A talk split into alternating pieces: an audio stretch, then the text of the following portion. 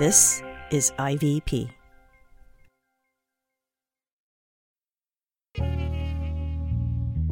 This is The Disruptors, a podcast collaboration from InterVarsity Press and CT Creative Studio. Tracks never been a fabricator, but like MLK, I've been an agitator. Hosted by me, Esau McCaulley.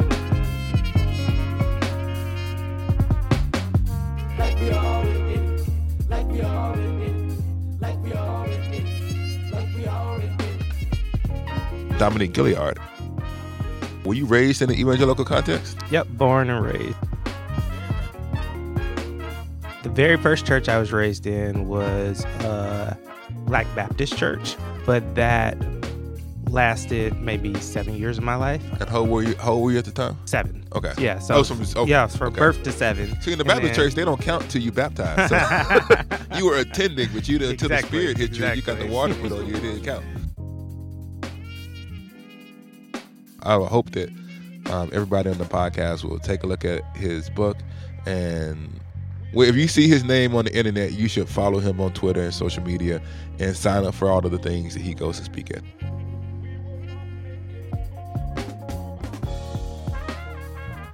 So I'm passionate about mass incarceration from my experience. So what I did is I used my Christian faith to make sense of what happened to me and to spur me on to action. And to allow me to have healing so that, you know, I'm not in a rage all of the time. But this is deeply personal to me. Like I have families, my family members who've been in prison who come out and who are victims of what the system does to black and brown people in this country. I- I refuse a kind of a standpoint of disinterest. I was surprised that initially it wasn't what happened to him personally that motivated him. It was seeing it somewhere else. Uh, undergrad, I did double major history and African American studies. Went on to do a master's in U.S. history with a focus on race, gender, and class from the 18th to 21st century. But there was a time where there's kind of like this growing race consciousness, especially about from people who kind of came out of evangelical institutions and churches and then went to college. Did you feel like that you were responding to something when you went and you decided to do Afro American studies and become a professor? Or is that just something that was interesting to you? Nah, it was always in me. So I grew up in Atlanta in the shadows of Dr. King, and so this understanding, this understanding of the role that uh, racial righteousness plays within one's faith expression and walk has always been, you know, integral to the DNA of what I understood it meant to follow Jesus. And so my father, for example, worked for the Southern Christian Leadership Conference for 10 years. And so he was part of the lineage of King's legacy. And he used to make me when I was seven, eight years old, I was a baseball player, star baseball player. And so I always wanted to be outside. I wanted to be playing, wanted to be doing everything. But before uh, the summer reading gap and learning gap became a thing, Yeah. my father used to make us watch the Eyes on the Prize documentary I've and then been- write book report, uh, movie reports before I could go out and play. So this was in the DNA of who I was and how I was raised. We watched Eyes on the Prize, I think every year. For Black History Month, my social study professor, it was it's, every podcast I slide in an OutKast reference. Yeah, let's do it. Let's do it. OutKast, Goodie Mob, shout out to Yeah. all the folks. People didn't know. I mean, like, I- oh my goodness, I need to stop. I need to let this man have his podcast. But once you once you said Atlanta and Eyes on the Prize, you're like my brother from a different mother. Hey, let's do it. so, anyways, you said that you grew up listening to Eyes on Prize, so you wanted to study Afro. You, you majored in that, and then you went to grad school for it. Yeah, yeah. So, well, I actually went to grad school for history because Yeah. the school that I went. Well, one because history is a little bit more marketable, and if you do African American studies, they'll box you out of the history programs, and if you do history, then you can teach the both and. And so, you know, my parents taught me to be strategic, and so I um, went and studied history with a focus on race, gender, and class from the 18th to 21st century, and thought I was going on to do a doctoral program in history. Uh, I did my master's thesis on a re envisioning of the Tuskegee syphilis experiment. I applied for doctoral programs because at this point, this was right when there was this new thing where you can do early admission to doctoral programs. And so I applied, and then my mom bamboozled me into going on to two missions trips that summer uh, one domestic, one international. And uh, over the course of the two mission trips, the one domestic was in Oakland, California. and we went and it was focused on multi ethnicity and justice within the church. Um, and we went and had a chance to meet with uh, leaders from social movements outside of the church um, who told us kind of the circumstances that gave rise to the movement uh, talked about the silence of the church in the midst of the movement and the implications of that silence, and then kind of spoke prophetically back to us at that time to say, This is what the church could and should be doing now if they really want to live into what the gospel calls them to be. And that was just, for me, it was just really this prophetic charge to re examine my faith and re examine what it meant for us to ethically bear witness to all the things that we proclaim. It really uh, compelled me to kind of go back to the text and really, really re-examine in light of the the the witness of Dr. King and everything that was so influential to me, where was the church's witness in the world like that today? And so we got a chance to meet with one of the founding members of the Black Panther Party. We got to meet with uh, Cesar Chavez is number two, and then we got a chance to go to Angel Island and look at immigration and detainment on the West Coast, particularly for Asian Americans and most specifically for Chinese. And then we went down to LA to Japanese internment camps, and every single place the question kept coming up to me where was the witness of the church? Where was the voice of the church? How could we shrink back and be silent in the midst of these uh, catalytic moments, these opportunities where we truly had a, a prime opportunity to bear witness to the love of Christ, to be um, what scripture tells us the world will come to know who, that we are Christians by our love. Like, where was our love in these watershed moments? So when you when you refer to the church, I can imagine someone who's listening in from like an African American church context or maybe a Latino church context. Like there were sub churches. Always, always a remnant. The African American church is known for its civil rights activism, but historically, the African American church as the majority of us have never been involved in social action. even within the African American context, it's been a vocal minority. Yep. And the scope of the issues that we've considered have often been related to issues of concern for our community, which rightfully so. But I mean, I can't imagine historically we've had a lot to do with issues like immigration and those kinds of things. And so, even though it's easy for us to criticize the evangelical church, there is a sense in which, even in the African American context, we can expand as it relates to issues of justice. Is that fair? For sure, for sure. And I think that was one of the things that really kind of compelled me uh, because we want people to stand in solidarity with us. We want people to stand up, speak up, and show up when we're being persecuted. But if we look critically at our history, have we demonstrated that same willingness to stand with our brothers and sisters who are being systemically preyed upon, historically and presently? I'm teaching this class called the New Testament in Color. And at first, it was going to be on African American church history, biblical interpretation, and theology. And I remember thinking to myself, well, I'm always trying to get someone to listen to us, but I hadn't read any Latino, Latina theologians in a significant amount or Asian American academics. So what it tends to be is that like African Americans are trying to get white Christians to listen to them, Asian Americans are trying to get white Christians to listen to them, and instead of being a dialogue across even within um, non-majority cultures in America. And so the, the, way we structured the class was we had a selection of reading of Latino, Latino scholars, selection reading of readings of Asian Americans and African Americans, and now we're trying to engage in a dialogue across the different ethnic groups as a way of saying we acknowledge that part of what we're trying to do is not just get people to listen to us, but get people to look like the body of Christ and reflect the the, the whole concerns of the body. So how did this get narrowed down for you to mass incarceration. Was there something from your family that led you in this direction? No, um, and that's always shocking for people. Um, it, it, wasn't anything familially. Um, so when I was a senior in, in undergrad at Georgia State University, uh, ten miles away from my campus, there was this. Uh, community that was stigmatized for drug trafficking. So, because of that, officers were deployed and sent to do stakeouts to try to discern where the epicenter of drug trafficking was coming from. Um, some officer, one officer said that he had discerned where it was coming from and went to a judge and petitioned for something known as a no-knock warrant. A no-knock warrant is a piece of legislation that allows officer to invade a premise without stopping to announce their presence as law enforcement or display a warrant before going in. No-knock warrants are disproportionately given out in impoverished communities of color and most specifically associated with drug, uh, drug investigations. So um, the officer went and petitioned for the no knock warrant and was granted it. Two nights later, him and two other officers came back to the house that the officer had discerned the epicenter of drug trafficking was flowing from, and they came back uh, with SWAT gear on, uh, full military grade weaponry and armory, uh, bulldozed the doors with shotguns drawn, and the home happened to be owned by a 92 year old grandmother who lived alone. Um, the 92 year old grandmother, Kathryn Johnston, uh, decided started to flee. She thought someone was invading her home to rob her. The officer said that she was trying to flee the scene. They deployed 38 bullets and fatally struck her in her living room. After they struck her in her living room, uh, they decided to search the house. There was no drugs, no drug paraphernalia. The officers wanted to, they tried to figure out how to legitimate what just transpired. Um, they crafted a narrative and stuck to that narrative all throughout the court proceedings. And then they tragically decided to plant drugs throughout her house to make it look like it was a botched drug raid. Um, case goes to trial. The officers stick to that narrative they composed early in the morning in that living room until they found out that they're caught in their lie. And at that point, they confess to the whole thing. They confess to killing her without cause. They confess to planting drugs in our, in our house. And the first officer is to found to have fabricated evidence to get the no knock warrant that actually legitimated the whole thing.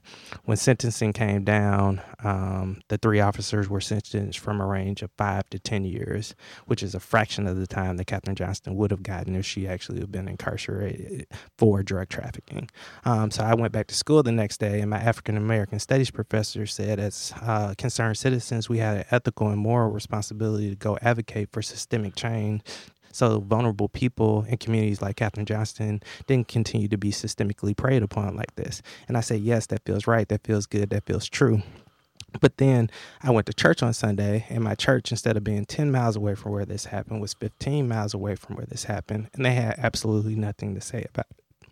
And I said, if there should be anything that's compelling me to stand up for the least of these and defend the dignity of vulnerable people, it should be my relationship with Jesus Christ and not just my academic institution. And so that's really kind of what sent me on this trajectory. I, I won't tell you all my cop stories. I got my own story. Oh, okay. Never so, I mean, I'll just tell you briefly. I was so I'm anybody who knows me. I'm the hugest Duke Blue Devil basketball fan, and so um, I'm sorry. It's it's okay. I mean, pray for you. God loves all people who don't know the truth. Um, and so I uh, I was at North Park Theological Seminary. Uh, never been to Cameron. Always wanted to go to Cameron to see a game firsthand. Has a number of friends who went to Duke Div because I almost went to Duke Div, but uh, God had different plans. And so um, over Christmas break, they invited me to come back to the first game right after the semester starts. You know, those games are a little bit easier to get into. Yeah. And so I was like, okay, I will literally drive from Chicago to Atlanta to Durham back to Chicago to make it to this game. So I did that. Yeah. And so uh, we went to the game, had a great game. Um, Duke blew somebody out. Um, and then the next morning, I was driving back to Chicago. Who was who was on the team at the time? Which which Duke team was this? This was the national championship team. Oh. Um, Um, yeah, this was the one with Zoubek and a bunch of other. Yeah. I was leaving the next morning and I was leaving Raleigh and there was this cop car that was like pacing me.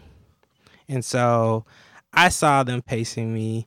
He pulls from behind me, drives all the way up right next to me, looks into my car, and then drops back and starts to pace me again. He follows me for about seven minutes and then turns on his lights, um, pulls me over. He says, Do you know why I, I pulled you over? I'm thinking, Yes, I know exactly why you pulled me over, but I, of course, Yeah. didn't say that. And then he goes, I was like, No, can you tell me why you pulled me over? He said, I pulled you over because you made an improper lane change. He said, When you switch lanes, there's supposed to be an entire car and a half length between you and the car before you that you're merging into the lane with. So I look at this dude like that's the most ridiculous thing I've ever heard. So he pulls me over and he goes, "So where are you going?" So I said, "I'm going back to Chicago um, to go to school." He's like, "Oh, what school do you go to?" I said, "North Park, North Park Theological Seminary." He said, "You're in seminary," and gives me this like crazy look, like it's unbelievable. I said, "Yes." He said, "Do you have some ID to prove that?" So I'm thinking in my head, I don't have to prove to you that I'm in seminary, but I, I my parents taught me right, so I give him the ID. He looks at the ID and he smirks and then goes, huh, and then throws it back at me. Then so I said, okay. And then he said, he starts looking all around my car. And I don't know if you remember it, but back in the day um, when airlines used to give you headphones, they would Oh, give yeah. you headphones in a little plastic bag that Yeah. looks like a Yeah. dime bag. Yeah. And so he sees a, that in my console and he goes, What's that? And I said, What's what? And he said, Right in the console. I said, So I'm going to move my hands from the wheel and I'm going to move it down to pick up what you're asking me for. I said, It's just earphones. So I pick it up, I show it to him. He says, Okay. He goes back to his car. He calls for backup. Um, and then he comes back to me a few minutes before the second car with the police dog comes and he says, Hey, when I pulled you over, you were acting a little nervous. And so I called for backup and they're going to come and search your car. Is there anything in your car that we need to know about before we search your car? I said, Well, I just came from Atlanta. I'm a broke seminary student, so I brought all my dirty clothes with me in my and so I have a bunch of suitcases with a bunch of clothes, but no, there's nothing in there. And I know I have the legal right to tell him he can't search my car, but I also know that that would just agitate him. So I tell him, um, okay, sure, you can search my car. So he comes, um, the other officer, he has me stand on the side of the road, just like what you were saying, uh, the presumed guilt. Um, and he has the police dog and himself go through my entire car, ripping open my suitcases, my clothes flying literally onto the highway. Like as this is happening, the other officer looks at me and says, "I'm sorry," because she she clearly sees what's going on. Um, the other officer, once he finishes, he doesn't put any of my clothes back. He doesn't close up any of my suitcases. He comes to me. He says, "Well, this is a a, a well-known drug trafficking route from Durham to Chicago, and so." I pulled you. He tells me the real reason I pulled you over because we were suspicious that you were coming on this route this early in the morning. It was like ten o'clock in the morning, um, and ultimately he says, "I searched your car. You're good to go. No apology, no acknowledgement, no anything." And I'm just sitting there, robbed of my dignity and looking like I've been involved in criminal activity when I have done nothing, and then only to drive three more miles up through the Appalachians and my car breaks down on me and I end up having to spend the night there in the middle of nowhere. Wow. Um, I was in high school going towards college. This is my senior year. Um, and um, I was going to get gas at a gas station on University Drive in Huntsville, Alabama, for the people who ride there, heading towards the mall. And I saw a friend of mine who was at the gas station, and he like, hey, and so I pulled in and talked to him. We chatted for a little bit, and then he pulled out, and then I was pumping the gas. And next thing you know, an unmarked SUV pulled right up behind me. And I was like, man, why is this SUV like all on my tail? You can get mm-hmm. gas in a minute. Next thing you know, another SUV came out, and then my car was surrounded. And the SWAT came out, and they said, get out of the car, get out of the car, get out of the car. And I had a friend of mine who's about that life who was sitting in the passenger seat. He said, "We not getting out this car." I said, "Look, man, you better get out. Put your hand." They said, "Put your hands on Yep. the um thing," and they we they got us out of the car. They strip search. They made us sit like on you know sit in the um the, the um spot. And they strip searched our car. They went through our trunk. They went they went through everything without any. And I said afterwards, I literally said to them, "Hey, you know, um, why did you do this?" And they said, "This is a well-known drug spot." Yep. I remember thinking, "This is also a well-known place to get gas." and the thing I thought about though, when you said that, when you talked about the woman who who who fled, I remember thinking when my friend said, "We're not getting out of this car," my life, I was like, "Man." My life flashed before our eyes, and I was careful because I'm gonna be honest. I grew up in the rough side of town, and I was about to get a football scholarship. Yep. And so before we got in the car, I used to say to people, if you got anything on you, any like, I, I want everything out of the car when I drive it. Yep, because legally you're responsible. I'm legally I'm responsible. Yep. And so I knew, I knew when the cops pulled me over, there was nothing in the car. Yeah, And so it's just those moments where you find yourself at this intersection of life and death for just being black, either in a public space or in your home. And when you said that she fled the scene, she tried to flee the scene. I was thinking, man, what would have happened if my friend Q would have like refused to get out of the car? That's my favorite color, but it's subject to change.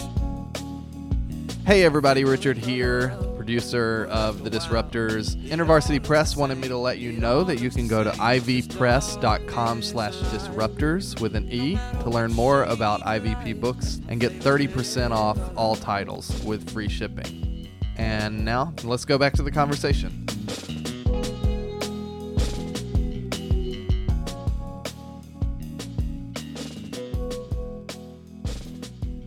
some African Americans see this and they see what's happening in the church and they see the church's silence and it leads to a deep cynicism. What led you to say, okay, then rather than just being upset about these things, I'm really going to write and, and, and dedicate my life to helping the church do better? So after I finished that master's program, I went and did my second master's at North Park Theological Seminary with a focus on um, multi ethnicity and justice. And so I stayed over after I finished at the seminary and taught for a year and a half. And then I took my first pastoral call um, out in West Oakland. And so, as somebody who has been formed by the Christian Community Development Association, um, the CCDA. CCDA, so I'm a board member. So I went and practiced what we preached. I went and listened to the community. And as I listened to the community, I would go and knock on doors and meet my new neighbors, particularly putting an emphasis on meeting longstanding residents of a gentrifying community. Um, and as I did that, I couldn't knock on five doors in a row without encountering a families who a family whose life was marked by mass incarceration. But our congregation at that point wasn't involved with ministry to the incarcerated, walking alongside of families who had incarcerated loved ones, reentry, or preventative work we had a detent we had a alternative school that was literally right across the street from our church and we had no relationship with them because they were high school alternative school and so those they could be criminals they could be thugs they could be all these things that we think about. And so this was a multi-ethnic church in a black community that was pastor senior pastored by a non-african american and they were trying to figure out why how they could get more black folk to come to the church. And so i brought i, I was brought on staff to help do that even though I didn't fully understand that at the time. Yes. And um, so I said, you know, one of the most uh, timeless wisdoms that Dr. Perkins ever said to me was that the call of the church is to immerse itself, to incarnate itself with in the pain of the people that they're called to.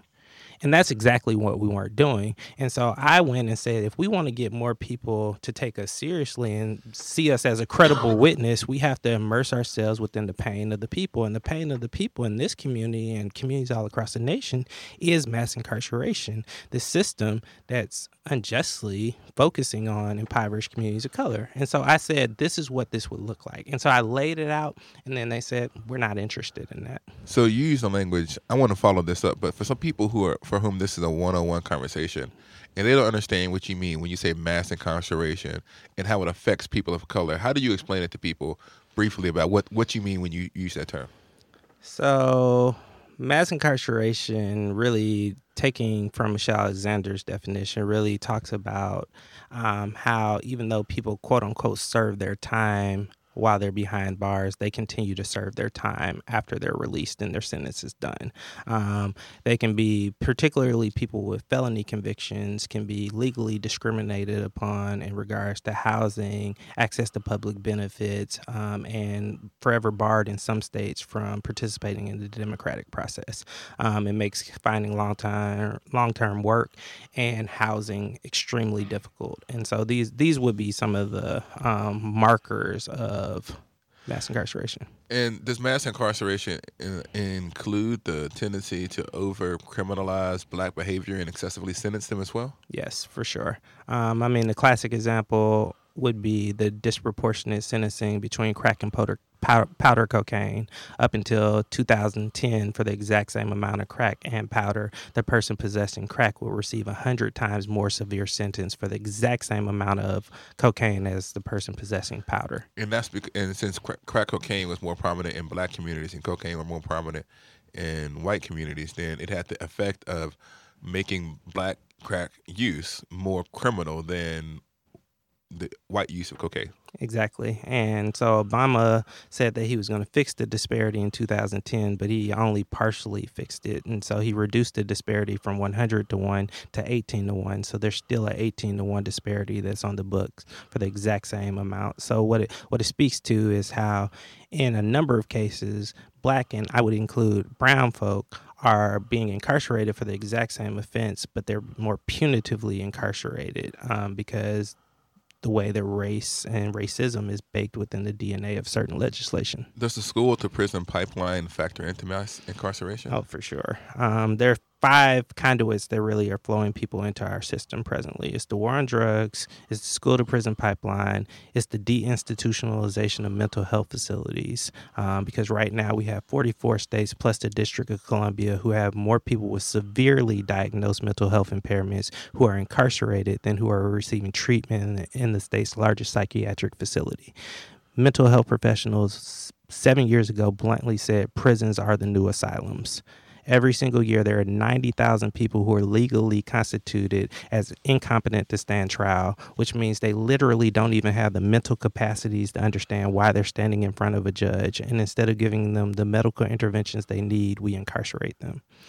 Uh, the other two pipelines would be the school to prison pipeline and then a pipeline that parallels the war on drugs that we just haven't coined as a war, and that would be the war on immigration. Those are the five pipelines that are funneling people in the system today. And then it's the privatization of prisons and how lucrative private prisons have become. And so those issues, for the most part, aren't necessarily partisan. They're facts hiding in plain sight. And so once you became aware of them and you began to speak about them in your church, they said they weren't interested. How have you seen it be received in the wider community once you started writing and publishing and speaking about it? How how has the church responded to it?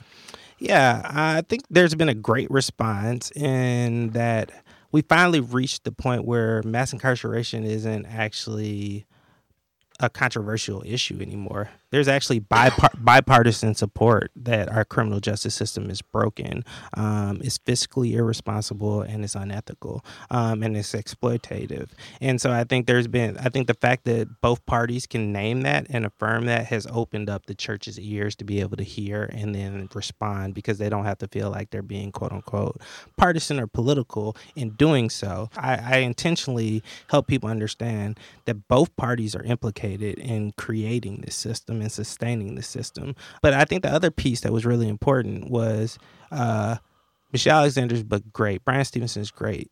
Uh, but evangelicals in particular needed a, a book that showed them how deeply biblical this work is and how scripture c- consistently commissions us to engage our criminal justice system and commune with our brothers and sisters behind bars. And so, like things like the fact that five of the books of our Bible were written in prison.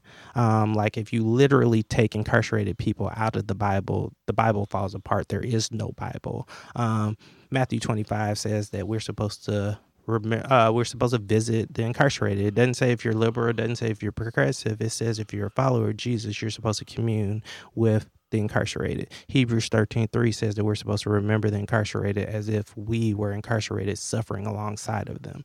And in a nation right now where we have more prisons, jails, and detention centers than we do degree granting institutions, let me say that in another way. There are literally more places in this country where you can get locked up than you can get a college education. Um, there is a prime opportunity for us to bear witness to our faith. So when when churches hear about this, on one response you say, "Okay, I don't want anything to do with it," but I'm assuming that sometimes they might be interested, but the uh, it seems overwhelming. Like mass incarceration feels like a national legislative problem. What kind of advice do you give to individual churches? or people who are passionate about this as to where to begin to do this in their community and the practical ways in which the church can minister to those who are incarcerated and their families, and also in a transition from their incarcerated state into freedom. Yeah, so I say that every church should at least be involved in one of four ways in the work of prevention, the work of ministering to the incarcerated, walking alongside of families with incarcerated loved ones, or in the work of reentry. There was a free video based small group curriculum that was uh, produced in conjunction with the book that walks congregations through what tangible expressions of each of those four responses to our criminal justice system look like. The National Bar Association has found that there's over 44,000 um, restrictions for people who come out of the system finding long term housing, finding long term work. And then is to have a supportive community that's willing to receive them, walk alongside of them as they try to turn a new page in life congregations can before people even get released to them they can go within their community and find out what companies in their community are willing to hire people with records they can find what organizations are willing to house people with a record they can think outside the box. Um, for example, me and my wife, uh, we bought a two flat here in Chicago. We live in the top flat, and we use this the bottom flat for transitional housing for women coming out of the system, so that they can create a credit history so that they can have good references and so they can sustain themselves in a way that as they try to go get other housing, they already have an advocate on their behalf. Everybody's not in the situation where they can do that financially, but congregations can do that. My father was one of those people who came out of the system. He was in and out of prison most of my um, childhood. And when he got out of prison, the last time he couldn't find a job. There was a sense in which he wanted to get out and he wanted to have a different kind of life, but he he didn't have the opportunities. Like Yeah. people wouldn't hire him. Yep. They wouldn't they wouldn't give him uh, housing because he didn't have a credit history. Yep. And so it's all of the things that we think of as inconveniences for us. Oh, you know, have you lived in the same residence for the last two years when you apply to things? Those things become markers. Have you ever committed to it? You know, I know when I go in and apply for a job, I can just click no. I've never been ever you know accused of a felony, this, that, or the other, and so I know that those that that creates a real deep sense of disappointment, and not just from my my father, but from my family members who you know who are my age who've come out of the system, and who they will try for a few months or six months or twelve months, and the system feels close to them, and then they'll go back to whatever they were doing beforehand. What fear do you think hinders churches from being involved in this more? There's a, if this if it's a fact hiding in plain sight and it's a tremendous need, what's keeping our churches from seeing people like my father and my cousins as being people who are worthy of their investment? I think the biggest hindrance is a lack of proximity.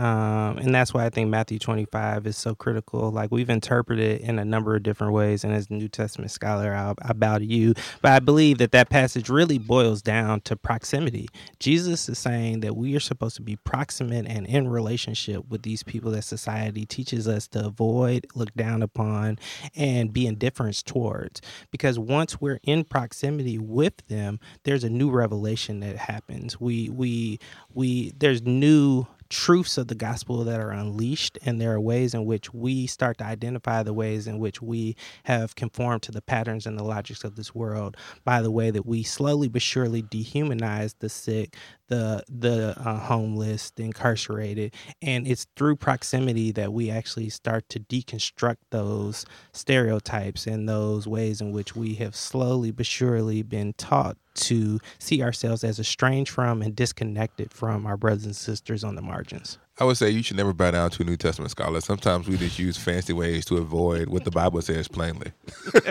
so don't worry. I mean, like, be skeptical of us. Yeah. But you now you said proximity was a thing, but you also said earlier that your church was right across the street and that it wasn't doing things. Yeah. And so for the churches that are in those communities, is it fear? No, so I think it's proximity is the first thing because through proximity we actually start to deconstruct those fears um, because we actually commune with each other and we actually say, "Hey, this person actually isn't that different from me. Hey, this person." Made a mistake but as bryan stevenson says that if anybody should get this as christians that no person should be ever forever defined by the worst thing they've ever done if anybody should know that it's us as the church we should get this truth and so um, i think it really comes down to a question of do we really believe in redemption um, and do we really believe that all people are capable of redemption? Uh, I think this is where scripture comes back important for me, and I'll get back to the fear piece. But for me, it's really important that Scripture tells us that Christ died for us while we were yet Yet sinners. sinners. Not once we cleaned our lives up, not once we got everything together, but while we were yet sinners and while we were yet enemies of God. And so, if the only reason why we're part of the family of God is because of the grace of God, then that grace that first claimed us and adopts us should also be the grace that informs our response to our brothers and sisters today who stand in the need of grace.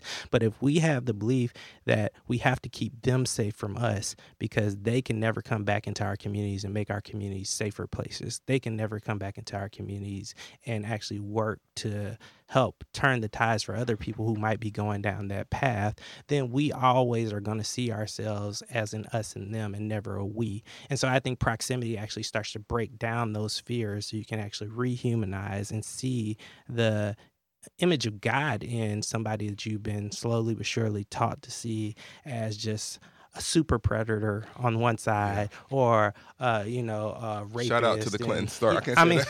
I mean but it's bo- it's on but both, it's both sides. sides. Both it's on sides. both it's sides. both sides. You know, I get it. I get it. No, I was saying like I, it's hard for me not to, um, you know, the the Willie Lynch commercial. Like it's it's it's it's everybody everybody everybody has their dirt. We live in a nation where our politicians sensationalize violent crime and they do it to incentivize us to cling to punitive responses to crime um, and to support zero tolerance, three strikes you're out, law and order. But the vast majority of people who are locked up in our nation are locked up for nonviolent offenses. But you would never know that when you turn on the news because all they do is over sensationalize violent crime to make us, again, believe that we have to keep ourselves safe from these people.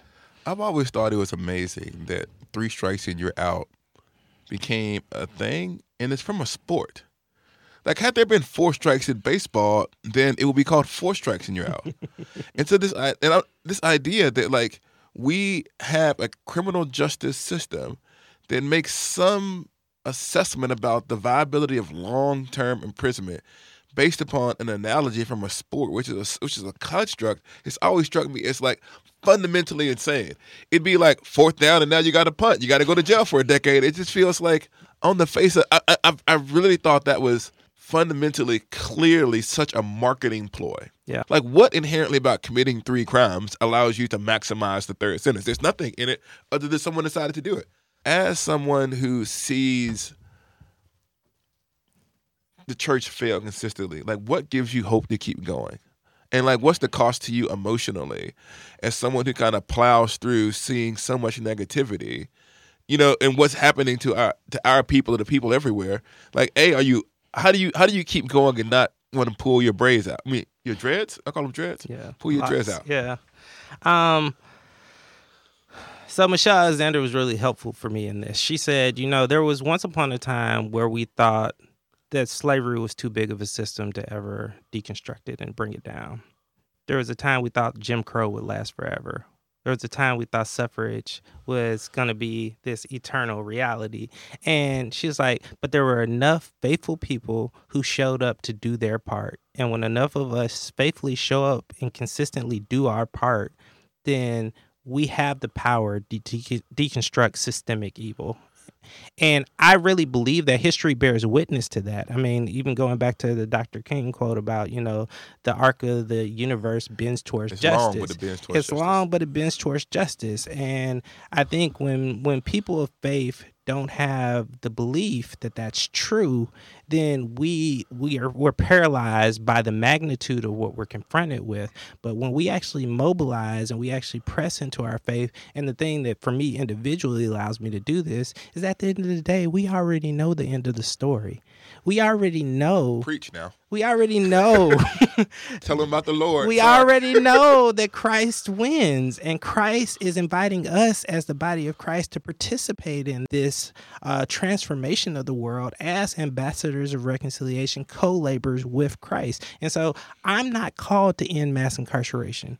I'm called to help mobilize the church so enough of us can step up and show up and do our parts faithfully and consistently so that we can actually bring this corrupt system to its knees and create a more a true system that provides opportunity for true transformation, healthy reintegration into community, and a prophetic belief, uh, articulation that no person is beyond redemption. Like that's what we have to be about in this work right now. And the gospel and my deep belief that scripture is true enables me to continue to step up and show up and bear witness to that. I felt like I should have said amen. So I'm going to repeat what you said and just, you know, just be in, be in pure joy. I said a thousand times because I talk about sy- systemic racism, of which mass incarceration is one manifestation. That the resurrection has to change our plausibility structures. Once you live in a world where dead people are brought back to life by the power of God, then nothing becomes impossible. And sometimes we're limited by what we see. And I, and I talk about how we have to develop a theological imagination rooted in the kingdom of God that allows us to hope for something better. And you talked about how it's precisely your Christian faith that motivates you, but not just any Christian faith. Because like you got, you said something. I get to, I get to, I get to point this on too.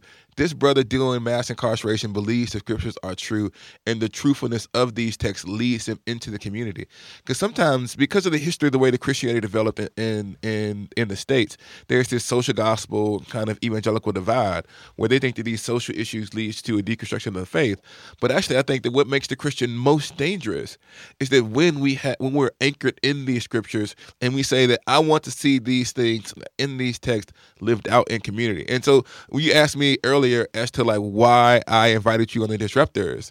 If there's a bunch of people talking about mass incarceration, believers and non-believers. But what I think makes you disruptive is that you're talking about mass incarceration from the perspective of these things are too, true. And what I want to say is that people like you are disruptive to the entire paradigm of who does what within the church. And what we want to do on this podcast is to say there's another way of being faithful. That is sometimes people people on the left and on the right don't want us to exist because we complicate narratives. Yep. And so, like when you went there, you you you you spoke into my life. So thank you. You asked me what gives me hope for the podcast, which you didn't do, but what gives me hope is when people like you say things like that. Now I'm feeling good. I have a question. He gets one question every three episodes, so make it a good one. You talked about Kathryn Johnston, who had the SWAT team come into her house. The way you deliver that story is so like factual. Sort of sounds like a, a TikTok. Like this is what happened, then this happened, then this happened. And then the other thing that struck me is that you clearly had personal experience, but you didn't start with that. So what motivates the way that you approach this subject? Essentially objective over subjective.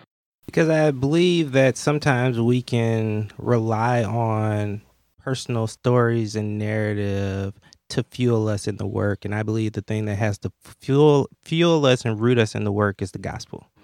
Um, for me, scripture's consistent commission to be engaged in this conversation and to actually be advocating for a more restorative system is the thing that should compel the church into this work. You shouldn't have to personally know somebody who is impacted by mass incarceration. You shouldn't have to have a family member who has been um, impacted by the system. The gospel should be enough. Um, and because of the way in which um, our nation in particular is so uh, racially segregated and stratified, there are a number of people who might not have that kind of personal narrative. But even still, the gospel still consistently calls us and beckons us to be a part of the restoration of all things. And so this is one of the things where I think theology becomes really important. Uh, we made a reference earlier. You ra- you were referencing uh, my response earlier, but when we talk about the salvific work of Jesus on the cross, and we talk about what actually happens when Christ um, kind of rises from the grave, we usually as evangelicals we focus so much on the fact that he liberates us from our individual sin but the text also says that he makes a mockery of the powers and the principalities Yes. and he ultimately the resurrection just doesn't fix us internally it also is a correction to the distorted nature of systems and structures and evil and sin in our world and so we are compelled and empowered by that same holy spirit to continue to be reconciling the world to god's self it doesn't say just broken people it says the world which includes our broken systems and structures as Now well. you're gonna make the New Testament scholar come in to me. But here's the thing, and so you always have to get a caveat so people don't mishear you. So here's the caveat: yes, th- th- Jesus Christ dying on the cross is the atoning sacrifice that brings about our reconciliation with God and the forgiveness of our sins. But it is also at the same time a critique of the totalizing power of the state that killed an innocent man. And if you don't think that the New Testament makes a point of saying that Jesus was actually innocent and that Herod's I mean, not both Herod and Pilate, who think that they have authority from the government. What does the government do? When you get out of line, the, the power of the state is the power to kill you. That is the state's final political ploy. And the crucifixion in the first century was political. They crucified you publicly, not just to kill you, but to send a message to the populace that we're in control. So when Jesus Christ defeats death, and now the state's main power is pulled away and oh death where is your sting? The question also becomes oh government where is your sting? Which mm-hmm. is why when you get to the book of acts they're not scared anymore. Yep. and the people who are not afraid of death are very difficult to control politically. And so is the Bible simply about our political liberation? No, it's not. Not it's about us being reconciled to God and being in community with one another. But the thing that the gospel doesn't have political implications is a distortion of the cross and a misappropriation of the gospel of Jesus Christ. And that is the consistent testimony of the black church from the beginning, which began as in the context of critiquing established law, namely slavery. And so you're correct that we always have to do the theological work at the front here. Yes, Jesus died for our sins. And we're not even saying that in a sense of yes, we're exasperated. I glory in the fact that Jesus Amen. saved me from my sins. And I, I mean, I just said yesterday, the gospel gives me the tools both to deal with white supremacy and to deal with my personal sin. And all of those things matter. But what I really get, what I want to get at eh, when you said all of that is being comfortable enough to and, and honest enough to read the entirety of the New Testament, and not just pull out the passages that allow us to maintain our narrative. Homily over, like New Testament scholar, turn off. Interview host back on. Um, now the book, But that- I think yeah. it's really critical because I believe that that truth that you just bore witness to is the linchpin that has been the difference in black church ethics. yes, Uh, because we know that the scripture tells us that we can't fear the one who just has the power to kill the body, but we must ultimately fear the one who has the power to kill the soul as well. And so when you're liberated from cowering before imperial power or the power of the state, then you are liberated to freely and fully live for the gospel unashamedly in a way that says, I will bear witness to this and I know that this news is good even if it costs me my very life. or if it costs me my career. Yeah. in this pocket. I, I had a friend of mine who I was uh, I put on the internet, and I don't. I think that, I think I deleted the tweet. I think because I was in my feelings. You should never tweet your way mm-hmm. through it. but I was like, um, I put, I'm done playing with y'all. An mm. African American proverb. Mm-hmm. he texted me. He said, like Esau, man. he said, I agree, but you seem you like you're a little turned up right now. But there is a sense in which part of faithfulness to the gospel message is dangerous because it upsets or disrupts ways of reading the Bible, not the Bible itself, but the patterns of readings that we've come into contact with, and that that disruption is also misheard in so many ways. Yep. It's misheard as signaling three or four things that come from it because of the way these ideas cluster together. Yep. And so it's really hard to me, and I don't know if this is in your own, because I could tell even in the interview that you're very careful to like keep the scripture at the forefront of everything because we're always misheard. Yep. So do you feel like that you deal with that kind of distortion, or people hear what you're talking about and they assume three or four things about what you believe about the rest of the Bible and the Christian tradition? Without a doubt. Without a doubt. One of the things that I've learned is how theologians of color oftentimes get misinterpreted because of what you just said. Um, but I think the the reason why it happens is that I think theologians of color are coming from communities where we have been discipled to make these connections. And so for me, I think it's really important. I always try to lead with scripture to help people understand like this is the starting point and this is what compels me to move A to connect to B so we can get to C.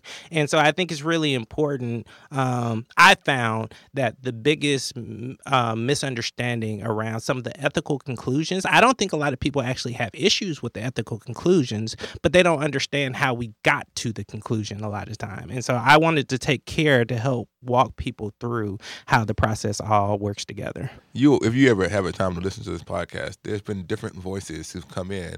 We have varying levels of patience for this work. Yeah. And so some people talk about policing black voices. Yep. And so some people go, you know what, forget it. You know, I'm not going to be policed. I'm going to say what I want to say without any kind of consideration of it. And they would think that even the effort to be understood in a white context is in some sense like losing something authentic. But you've talked in the way that I've tried to articulate this idea is rather than being policed, I try to think of it from what does love require me to do for my neighbor. Yep. But what motivated you to do the hard work of still explaining yourself? Because one of the things that I say is that in an African American context, we begin with mass incarceration as a problem, and we begin to ask the question of what does the gospel have to say about it. But in an evangelical context, they begin with, well, these are liberal issues, and if you believe mass incarceration is a problem, then you don't believe the Bible is true. It's like a strange connection, Yeah. but it happens. So, what motivates you to have that patience to kind of slowly walk people to a place that other communities begin with? because I actually believe that uh, the starting point that you referenced for black churches is becoming less and less true. Um, I I believe that, and and I got this from Ferguson and different things like that, where black churches were literally locking their doors on activists and not allowing them to come in because there there has been this shift within the theological landscape of our nation in which we no longer understand civil disobedience as a proper response to the gospel in the midst of our fallen, broken, institutionally distorted world. And so I am trying to create a foundation in which we understand that we come from a tradition where historically early Christians understood to stand in opposition to the empire was part and parcel of what it meant to follow Jesus in a way that you were a disruption to those social structures that were crushing and preying upon certain groups in a way that you bore witness to your love in a public way in a demonstration that actually caused the state to hate you. I mean, scripture, John 15 tells us that the world should hate us um, as it hated Jesus because of our prophetic demonstration of love in the midst of these kind of unjust systems and structures. I'm gonna have to like, cause we just gonna sit here and, and rigorously agree. So I'm gonna have to like stop talking to you, and then we're gonna have to like exchange cell phone numbers, and we can text our way through it. Let's do it.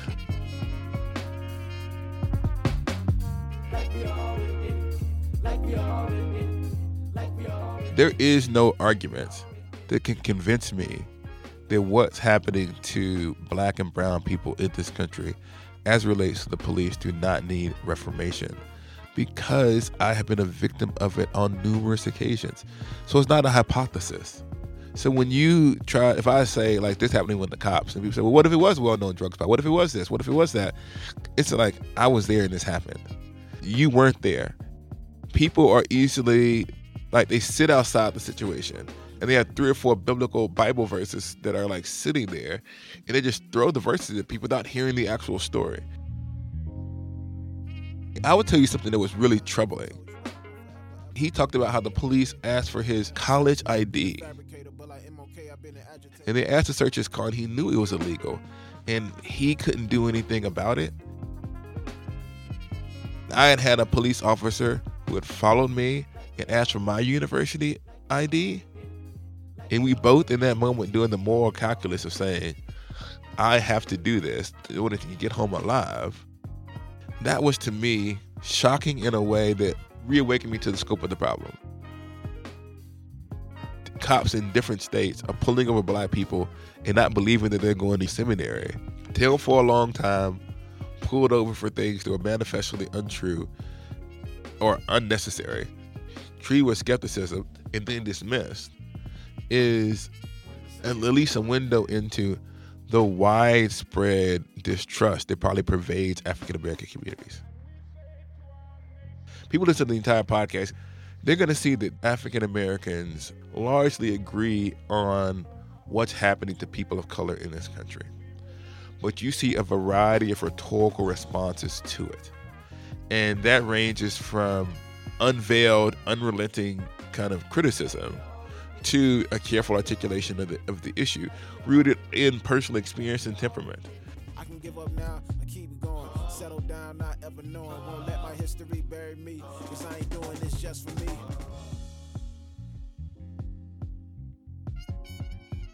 But I'm sounding off.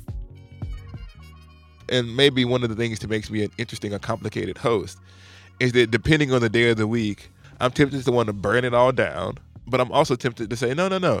Let's carefully articulate this in such a way that gives the, the widest audience a, a chance of hearing it.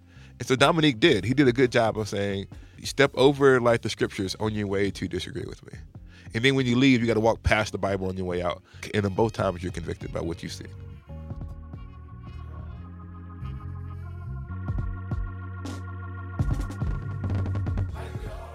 Thank you for listening to The Disruptors. We will be grateful if you would subscribe, rate, and review the show on Apple Podcasts or wherever you get your podcast. You can follow me at Esau McCaulley, and you can check out the best and most disruptive offerings from InterVarsity Press authors at ivpress.com.